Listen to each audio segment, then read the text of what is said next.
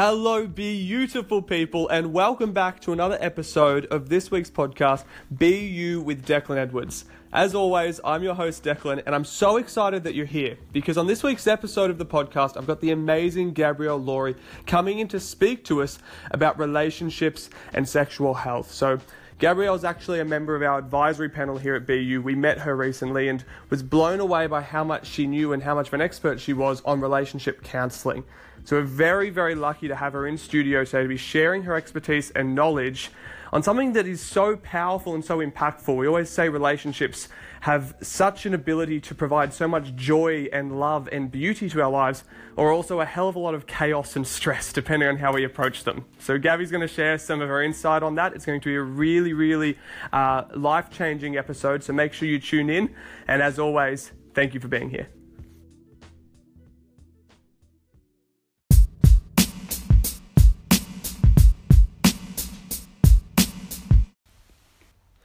Okay, I am here today in BUHQ in our studio with the amazing Gabrielle Laurie, who is the founder of Effective Interactions Relationship Counselling, which operates out of Thrive Wellness Hub here in our home city of Newcastle. And Gabrielle, I wanted to start by saying thank you for coming in and volunteering some of your time today to share your expertise. I'm really excited for what we're going to discuss today. Oh, you're welcome. I'm excited as well. Perfect. So, for those who don't know you, um, tell us a little bit about yourself, like what it is you do, who you help, and I love to find out about the passion behind the story, the passion behind the person, like what led you to get into relationship counseling and why you're so passionate about that space. Uh, I think with all therapists, um, we probably had interesting childhoods ourselves, and and so you get a passion for trying to figure out um, what other what's what's healthy, what's what may not work as well. Especially if you want to have your own kids, mm. you want to look at those patterns in relationships. So I read psychology books for fun, like growing up as a teenager. Gotcha. Yeah, and um, yeah, a bit boring. But my best friend who studied to be a psychologist at uni, she said, you know, you just naturally do that. Mm. You have learned as much as me, and you haven't studied it. Why don't you get paid for it? So yeah, and I decided to um, focus more on sexual health and relationships because mm. I think that's kind of the last frontier where people have quite a bit of shame or hang ups or trauma, but it's still a bit too taboo to talk about it. Mm. And and it's so sad when I see couples that have suffered with things that can be easily fixed for 10 or 15 years and it's just because it was taboo in there to talk about in their families, so they haven't got help mm. until you know. Yeah, you're spot on with saying that. It's taboo. I never thought of that, but it's such. You're right. It's such a common topic when we talk to people, going, "Oh, how's the marriage going? How's the relationship going?" And you see the, yeah, really good yeah. through like gritted teeth, and you can, oh, everything's great. Yeah, but obviously the home life. I mean, we were before recording, we were looking up the statistics for relationships in Australia, and it's forty to fifty percent of marriages now end in divorce. Yeah. And that's not saying that the remainder are happy. Like yeah. that's you know, that's not to say fifty to sixty percent are still together and happy. Exactly. So I think you know the concerning part there, obviously being a married man myself, and uh-huh. you know recently married eighteen months ago, and coming from a long line for me, why I'm very interested in getting you in and learning about this, not only for our listeners but for myself, is coming from a long line of um, divorces. Like I think on my dad's side, there's no marriage that's still together. On my mum's side, there's like one or two. Wow. So, you know, looking at what makes that trend, what's that about? Obviously, being a coach, understanding emotional intelligence, I'm you know, hoping that's a, a, bit of a leg up in communication. But I, I'm really looking forward to digging into your expertise. And I know that even just before recording, you and I spoke about a few of the most common things people come and talk to you about. And I think you hit the nail on the head where you said it's such a shame that it's something that's so taboo to talk about that has such an impact on people's lives, positive mm. or negative. Mm. You know, he said at the start, somewhat jokingly, but very true, that relationships can be beautiful, loving, and contribute all this joy to people's lives, but they can be very chaotic and stressful, yeah. depending on how we approach them. We spend a lot of time with our significant other. So it's a shame that something with so much impact on how we feel is still so taboo, but also it there are definitely definitive things that can be done to improve relationship quality. Oh yeah but that first step is is getting out there and asking for help and saying something about it. Do you find that that's something people struggle with? Like, It's becoming. I mean, years ago when I first started in this, uh, a lot of women would come alone. Less men Mm. were open to it. But um, these days, a lot of husbands are dragging their wives in, and and and a lot of couples, young couples and older couples, they're all starting to come in like and because they're just they realize it's not you know they're not alone. It's Yeah. it's nothing to be ashamed of no one was taught healthy relationship skills at school, and if you didn't have parents that were like the Brady Bunch role modeling for you, Yep. which hardly anyone did, uh, then where do you get these skills? mm, So, um, you know, most people who had good parents who are doing the best they can, so it's not their fault. But yes, um, now I think people, you know, they don't want to be stuck in places that maybe poor conflict resolution skills get them stuck in, you know. Um, for instance, a lot of people, uh, the most common kind of relationship issue I see couples for is maybe the demand withdraw cycle. uh huh. Um, So what do you mean by that? Tell me more about that. yeah, it's um uh so everyone when they grew up Mm-hmm. uh in their families, you kind of develop conflict resolution styles um as a child Mm-hmm. that may not benefit you as an adult. Yeah, gotcha. However, we don't know that, that those neuronal pathways Mm-hmm. are what we revert to Mm. when we get triggered. So the fight, flight, or freeze response takes us from her our prefrontal lobe, which is like our impulse control and decision making, and we go into our amygdala, Yep. and we're flooded with stress hormones, and we revert right back to our conflict resolution style that we might have had as a kid Mm. which might be the silent treatment, or it might be to yell and scream and chuck a tantrum, or chop vegetables really loudly, or slam some cupboards, Yeah. um, or shut down and just not give your partner honest answers, just be really ambiguous, or you know, and these might have been what you needed as a kid Yeah, gotcha. to to kind of feel like you had some power communicating with adults, you know.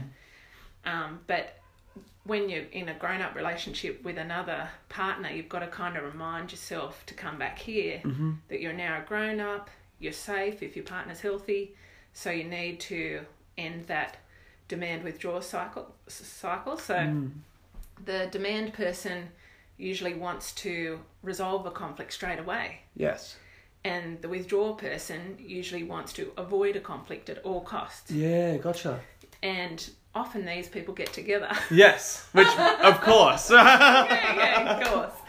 So, however, the problem lies in when both of them think their way is the right way. yeah, gotcha. So, you know, um, with certain people, it might be a way that works really well. Like you might have two people that like to resolve things straight away, and they'll do that, and that's fine. Or you might have two withdraw people who just go quiet for a few days, and they're fine about it. Yep. So, um, however, if uh, depending on your, any childhood kind of wounds you might have, even from good childhoods, Mm. um, a demand a demand style person might have been neglected as a child. So they've that's their survival strategy: speak up or get nothing. Yep. And a withdraw person might have been kind of criticized a lot as a child. Yep. So they hide away behind this kind of mask. So they feel like people get really triggered when they do this in adult relationships, and all that pain from their childhood comes back when they do that to each other because it feels like it's happening again. Mm. But it's not happening again. Your partner doesn't understand that that's what has made your overreaction of emotions Yeah, gotcha. come. So whenever we have an overreaction, it's usually from our past Yep. and mindfulness, meditation, all those things, exercise helps us stay more present and go, oh, okay, I can see what's happening, or Definitely. Yeah, yeah. Definitely. So you mentioned that you find that these people with different processing styles or different conflict Yeah. resolution styles tend to end up together. It's something we've noticed a lot in our coaching. yes, the attract. opposites attract, Yeah, right? As cliche yeah, as it is, it seems to be the case, and I've always thought, well, perhaps there was a evolutionary benefit to that. Having people with different processing styles would be able to be more adaptable to the environment, so more likely to pass on their genes. So you know, there may be something evolutionary. There may just be literally the case of we want what we don't have. It's, yeah. do you find that that in itself because i've always said to people relationships bring this interesting dynamic to people's lives. And i've reflected on this myself a lot with my relationship. And that dynamic is this um, it's a chaos because it's so different between how my wife for example approaches situations perceives things thinks about things and how i do. And that difference that chaos can be beautiful and a source of learning and a source of Yes. appreciation and love and gratitude or it can be as you mentioned that case of well hang on my way's right your way's wrong Yes. and we get conflict from that do you find that that happens a lot in relationships that there's these two opposite approaches to things and it's when we get firmly set in this belief that our way is right Yes. that's what leads to a lot of conflicts You've hit the nail on the head. Mm. Like a healthy relationship still has the same problems, the same differences.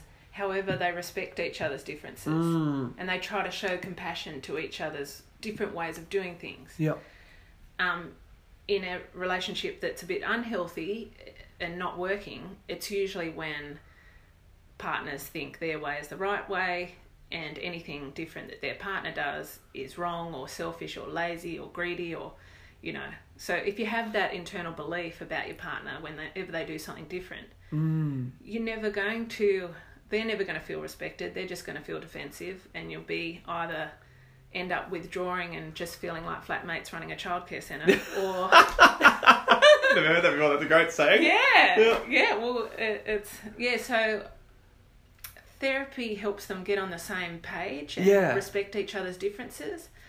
Um for instance i had a couple once where um let's call her mary Mm-hmm. she liked saving for a rainy day let's call him bob Mm-hmm. he was uh, spent a lot Mm-hmm. of money um, so but mary judged him as being careless Mm. um, and Bob judged Mary as being stingy. yep So when they were judging each other like that, they just got more and more defensive and more and more in their own corners. yeah gotcha So I was able to help them value each other's differences. yep And in the end, Bob came to see that uh, Mary saving for a rainy day was really good for their family. Yep. And Mary came to see that Bob being so generous with money was what she was attracted to him in the first place. He he wants to help everyone else. So they're beautiful traits to have Yeah. and if they can balance them and work as a team, mm. then it's amazing. You watch them fall in love again. So Yeah, I think Yeah. you've captured that really well. That at its core and at its essence, a good relationship is is teamwork. Yeah. It's bringing these two individuals with different skill sets, different limitations, you know, different life stories, and going, how do we make this work together in a way that we can both learn from? I know um, yes. a very early thing that my wife was startled by, which in in hindsight I could have done with more tact. But I remember saying to her very early on when we started dating, I don't need you in my life, and waited for a second, which was I realized that was the worst time to pause when yeah, I'm just starting to see someone. Um, to any to any women listening to this podcast, don't judge me too harshly for that, because I followed up with going, I don't need you to for me to be happy. I don't need you for me to enjoy life, but I'm choosing to have you in my life because I think you bring something to it that. I really love and respect. And I think that power of choice is so much more beneficial. Do you find that Absolutely. people get too caught up. I think there's a great Whoopi Goldberg book she wrote called "If a Man Says You Complete Him, Run the Other Way." I Um, think that's great. yeah, so Yeah. I wanted to get your thoughts on this idea of being, of, of needing someone, of of having your self esteem and your happiness based on your partners, because I see a lot of couples get stuck in that trap. I, I of- do too. Yeah. yeah, yeah. I would agree.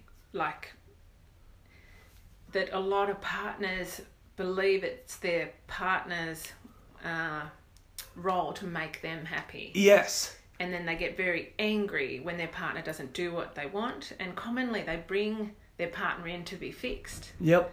Lots of men and women bring their partner gotcha. in to therapy, Uh-huh. saying, "Fix them, and I'll be happy." and Yeah. we'll be, we'll be fine. Oh man. and really, the only way anyone will ever be happy is if you if you find ways of meeting your own needs most of the time, Yeah. and you can make requests of your partner, but not requests disguised as demands. Yeah. A lot of people think they have a right to have expectations of their partner. You should do A, B, C, and D because Yeah. that's how I was brought up. That's the right way. And if you don't do them, that means you don't love me, and then I'm allowed to disrespect you. I'm allowed to be Mm. rude or shout or call your names if you don't do what I want because it means you Mm. don't love me. So Yeah. And do you think part of that comes from this how we're presented in the media, what relationships are? I oh, mean, Oh, I see totally. when we look in the media, we've got two options for relationships from Yeah. what I see. We've got the really chaotic, d- detrimental, Yeah. terrible one that we see a lot of the celebrities having in the Yeah. news.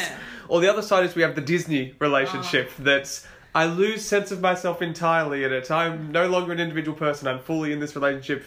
You know, you are what makes me complete and happy. absolutely. And there's no middle ground. when in reality, that's where the most beautiful and beneficial relationships I've found are. They're not the Disney, they're not the celebrity. yeah, I know you and I spoke at the start about this idea of expectations about yeah, relationships, sex, about Yeah. all of this, uh, intimacy, what it means. yeah. W- Give me your thoughts on that, like how expectations. Oh, they ruin relationships. Yeah. They totally do, and you're you're really correct in saying that a lot of our media, what we've been raised on, the love songs and the and the, you know, the Disney movies and the other movies like, and porn, like Mm. just people come in with the most unrealistic expectations Mm. on their partners and and really feel hard done by when often they're just uh, they're not understanding even their biological differences. Yeah. Like um, a common one in sex is that a lot of men and women will come in um, with mis- mismatched libidos. Uh-huh. Commonly, the man's is higher and the woman's is lower, but it, not always the case. There are a lot of women who are wanting more sex, but um, commonly the woman will feel like oh, she's abnormal, like Mm. that, you know, there's something wrong with her because she doesn't want sex as much as a man, and the man will feel like, you know, he's being rejected or she's withholding on purpose or, you know, but deep down she wants it as much, but she's just not caring about him or however um, after the honeymoon period which is the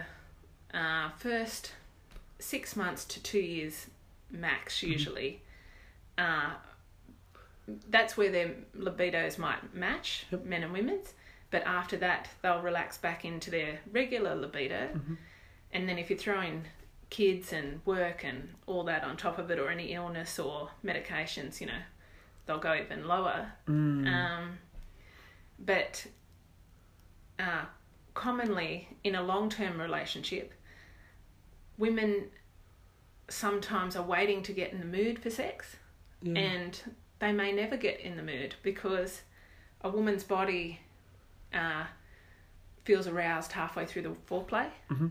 They don't have that testosterone kind of push. Mm. You know, if they see their partner in short shorts, they're not suddenly ready Yeah. it's not like a what testosterone does for a guy. Yeah, gotcha. So I have to explain to women that it's you know you look at other ways that it might be healing or beneficial for you. It's really healthy affection, Mm. um, skin to skin contact. Um, and I help men understand that women aren't doing it on purpose. That Mm. you know. A lot of men are waiting for their wives to initiate, saying, "Well, she never initiates," and feeling really hurt and rejected Mm. but uh, they don't understand that it's not that she's deliberately doing it. She, there's just no.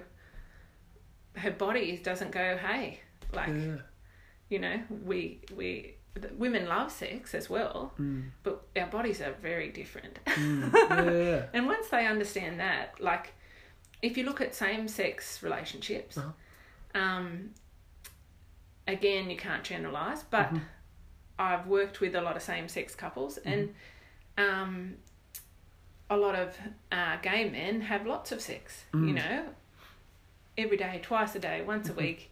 Oh, sorry, and they might invite others once a week. You Mm. know, or then you've got same-sex women couples, Mm. and they can be really happy just cuddling for six months Mm. and talking and things like that. And then you will have same sex women couples that have a lot of sex. But either way, neither one is wrong. Mm. But, you know, it's not that we're just built differently, you know. Yeah. And there's things they can do to spice things up. Mhm.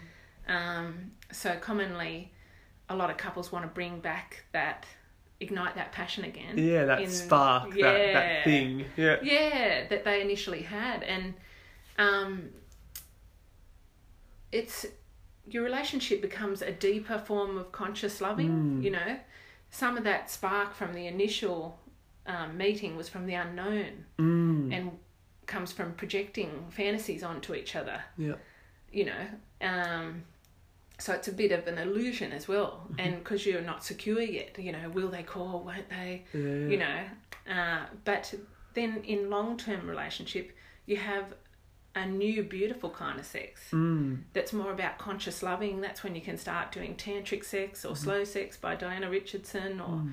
things that where you don't have to wait till you're in the mood or um, perform like you're in a porn movie or Yeah. Yeah. it's more about loving touch Mm. yeah, and I mean, couples know you can do things to make it more unpredictable and things like that. So Yeah, definitely. And it's something that, you know, I know we spoke about before recording today was this idea of bringing back that spark or that thing, whatever it was. And I know another thing that we spoke about that you said is really common these days is figuring out how to make not only sex, but also investing in the relationship as a whole a priority in terms of like work life, kids, everything that goes on. We've got a finite amount of time. And I know I was reading a thing the other day which blew my mind because I was not expecting it. Apparently, millennials, which is um, the generation after me, so I'm Gen Y, but this newest generation, uh, they're having the less, the least amount of sex out of every generation before them, which I never would have picked. I was like, no way! Like I thought we were the, you know, rabid ones that were like, going for it all the time. Especially, you know, I've been, you know, in a loving relationship now for five and a bit years, so I've missed the whole Tinder thing. But for me, I was like, yeah, surely Tinder's boosting. Apparently, that's not the case, and what they're starting to find is these young working professionals, these um, even you know singles, but also in relationships or these young parents and families, sex is slipping down the priorities list.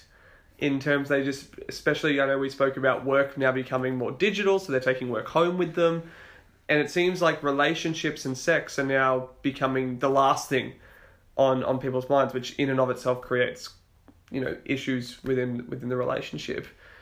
How do you help people make that a, pri- a priority again? Because I say it all the time. We regularly teach people there's no such thing as time management. Time management's an absolute lie. You can't control time. It's priority management. It's what are you prioritizing with the time you have. absolutely, So how do you help people reinvest themselves, their energy, their efforts, their time back into the relationship and make it matter again, especially when there's so many other demanding factors like their work and as you remember when young kids come along, it adds a whole new level of complexity. yes, absolutely. Um, I would say this is the most common thing that people come in for is that, especially after they have kids, they're so exhausted and so overwhelmed by their responsibilities that definitely. Sex goes out the window. Even role modeling healthy relationship skills or loving loving affection Mm. for their kids you know goes out the window. Like everyone's just wants to zone out like and rest. Just trying to get by, right? yeah just trying to get by. I mean i've had quite a number of women don't practice self-care because they think it's selfish and they look forward to going to hospital as a holiday. Wow. and and it's just uh, it's such a shame that um, this is the way our society's heading a little bit. Mm. Some people are making changes, really seeing that you know our fast paced kind of Yeah, work, harder, better, stronger life. yeah, yeah, is is really detrimental to our health. Um,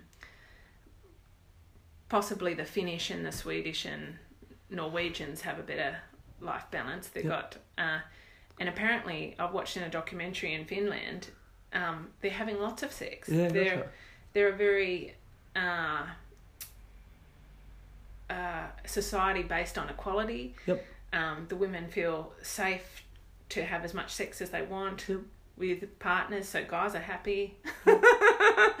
um, again, you can't generalize, but uh, for couples living in Australia, I suppose the first place I start them with is looking at the languages of love, which is a really good tool. Mm. It helps them kind of understand that the way people exhaust themselves trying to love their partner in different ways that aren't actually what their partner needs Yes. and then they and then they feel like oh well nothing i ever do is good enough i'm just going to give up Yes. so then they might become workaholics and spend too much time at work or they just invest all their love in the kids Mm. But when they learn that you know uh, you might just be speaking japanese and the, your partner might be speaking german and that's what your love language needs to be you need to learn their love language Yeah. um, and then it's amazing how less irritable and sad and tired um, partners feel once they're just getting their love language. So Mm. we get them to just practice baby steps in each other's love language every week, and everything else kind of just becomes easy. Conflict resolution becomes Mm. easier because they're on that cushion of goodwill. They feel loved. That's you can actually main. understand each other as well. And I can, yeah, the reason I'm seeing you smiling is uh, about six months before my wife and I got married, we went through Yeah. quite a bit of a rough patch where we were thinking, almost got to the point where we were like umming and ahhing about the way we were fighting more and more often. And man, I don't know what's going on here. And it was funny that you mentioned that honeymoon period being six months to two years because this was. Yeah. We got engaged after two and a half years, I think. So this would have been maybe a year and a bit past the honeymoon yeah. period. So it's had enough time to get a bit rocky. Yep. And um, I remember I was working with one of my coaches at the time. I was like, I just don't get it. Like I'm, I'm showing her all this love, and it seems like it's just going straight over her head. And he introduced this idea of love languages to me and spoke through it. And yeah, it became very apparent that um, my wife gave and received love in a very different way that I gave and received love. She's very Yeah. physical touch. I'm very words of affirmation and and conversation Yes. is like deep conversation is how I express and receive love. yes. And neither of us understood that about each other. So we spent years just Loving bypassing each, other. in the wrong love language. Yeah, and as soon as that, it was almost this light bulb moment. I remember it so clearly because I got off the coaching session with him, called my wife, and was like, "Hey, just learned about these love language things. Like you and I got to talk." And we had a chat, sort of explored it with each other, and we both had this clicking moment where we went, "Oh my god, I can suddenly see how much you show me love." Yes. And I'd never seen that until now. And it was this deep sense of appreciation of she's been showing me love for ages now. I just hadn't seen it, and vice Yes. versa. Yeah. And it's as you mentioned, the game for us was then okay. How do we learn to, you know, still receive love the way we want to, and and teach that to each other, but also give the other person love in the way that they want to receive it, and Oh, and yeah. play in their love language. And it was we made a bit of a game out of it. Like how often can we try and show each other love in a different way or a way that you know they'll understand. And it honestly, I can say from the bottom of my heart, it's like saved our marriage. It was yeah. phenomenal. It's something that we Yeah. still practice today. Yeah. Um, what are just so takes- people know, so they know it's not literally German and Japanese that we're talking about here. yeah. What are some of the like love languages that we're referring to when we talk about these? Okay, so um, there, there's five love languages Mm-hmm. um, that we commonly use.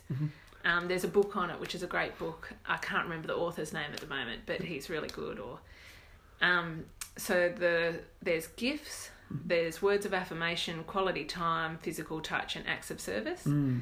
Um, and I just want to add that when you learn your partner's love language and you practice giving that to them, it's far less exhausting than doing a hundred things that you think are the right things.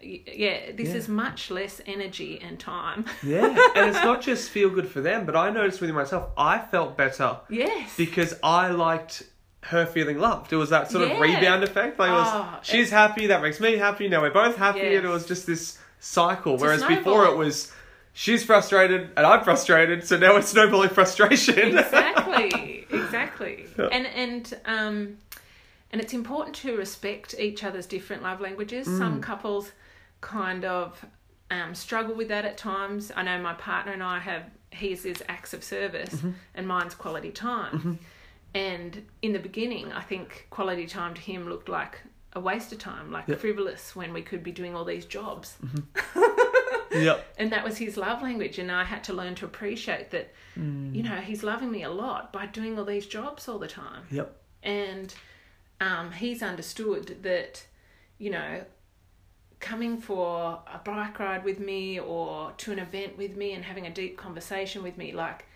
I'll be so much sweeter to be around. It's better for everyone. Yeah, it's better for everyone. yeah, yeah, yeah. So, um, but yeah, the five love languages is great tools. Um, did you want me to elaborate more on them, or I can tell you some other stuff? Well, what do you? I was about to say because I think we could talk to you for ages about this. Like I'm sitting here going, I just checked. I was like, how long have we got left? Because I could talk to you about this for hours, and we're gonna have to get you on the podcast again Okay. um, for another season of it to go even deeper into this because. Um, I think it's amazing. I think it's something that is definitely valuable and needed. It's obviously why we asked you to be on our advisory panel and to help out with what we do because we see so much value in, in your knowledge and in, in this space. Thank you. So, as much as I would love to go deeper, Sure. I, I am aware of time. So, I will ask though every guest expert we have come on, I say, if you could just give three tips to people that would make the difference. Like three things that people could start with that you went, these three things are the best practices, or maybe not the best, but some practices that you can get into that are going to help provide a fulfilling, loving, you know, enjoyable relationship rather than one that's, you know, dysfunctional or, full of stress and resentment and, and misunderstandings. What would those three things be? If there were people listening and they're like, oh, this has resonated with me so much, what three things could they sort of start doing within themselves and their relationship? Okay, so I would say n- number one, learn each other's love languages and start giving it.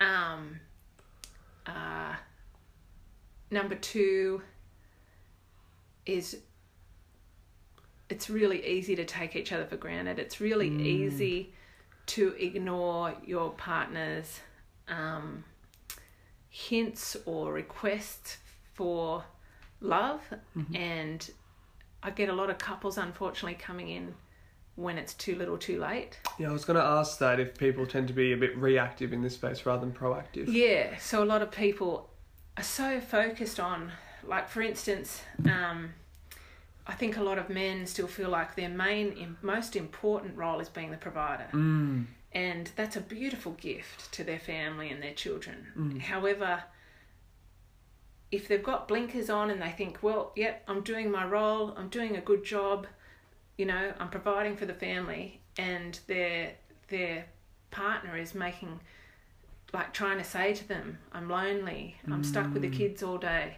I need us to go out together, and that's not made a priority, Mm.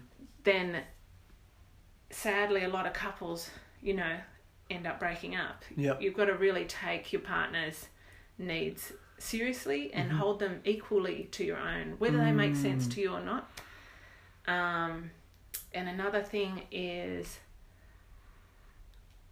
there's some really good tools by Dr. Marshall Rosenberg called uh, Nonviolent Communication Skills hmm and they really help people learn to resolve uh, an argument by connecting heart to heart Yep. instead of the old way we were taught to resolve conflict is to battle out who's most right, who's wrong, who's better, who's worse, who's Mm. good, who's bad. Yeah, there was always a winner and a loser Yeah. in conflict. Yeah, and Yeah. and two intelligent people in a relationship can do that for hours, if not days, years, whatever. So, uh, instead, this helps them understand the feelings and needs of each other beneath this and hold them equally, Mm. even if they disagree, and a win-win solution arises. It's quite ama- amazing. So, Yeah, because I think there's this misconcept that the best relationships don't have conflict, when really Oh. the best relationships are the ones that have the conflict and then Yeah. learn how to grow together from that conflict. absolutely clean it up in a healthy way. Yes. Yes. So such good tips. Just to summarize for people listening,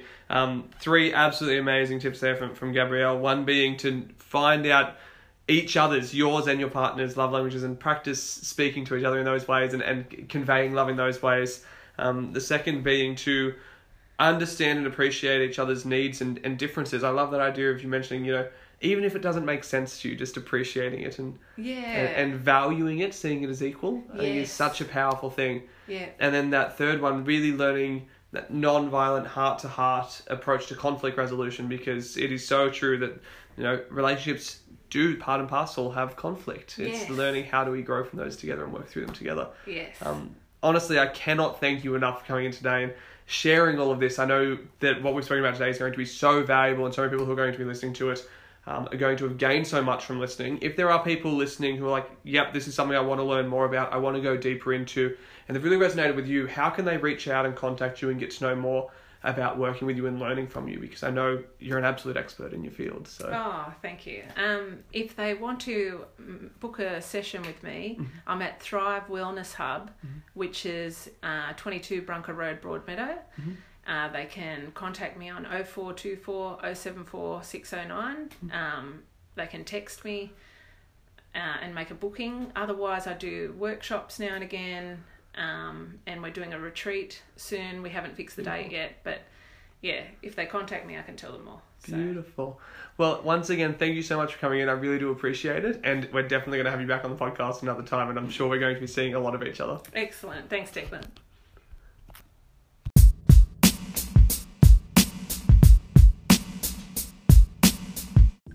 You know, it never ceases to amaze me the quality of people that we have locally who are willing to come in and share their expertise and their guidance on such valuable topics. I don't know about you guys, but I know I gained so much from listening to Gabrielle speak today on relationships and sex. And I said so many times throughout the podcast, but I'll say it again. It's such an important topic. It's such an important thing that shouldn't be taboo. We should be talking about this openly. So, as always, I trust that you guys got a lot of value out of this. If you have any questions for myself or for Gabrielle, make sure you message them through Gabrielle's contact details. She mentioned them right at the end of the interview. But also, if you want to contact us directly, ask any questions, suggest topics for future podcast episodes, you can email grow, that is G R O W, at bucoaching.org. Or you can check out our website and book in a complimentary consultation call with one of our team if you're interested in learning more about our confidence and purpose coaching program. So that's heading to www.bucoaching.org, clicking the contact us button, booking a complimentary call with one of our team members, one of our amazing coaches. Until next week, as always though, be empowered, be exceptional, be you.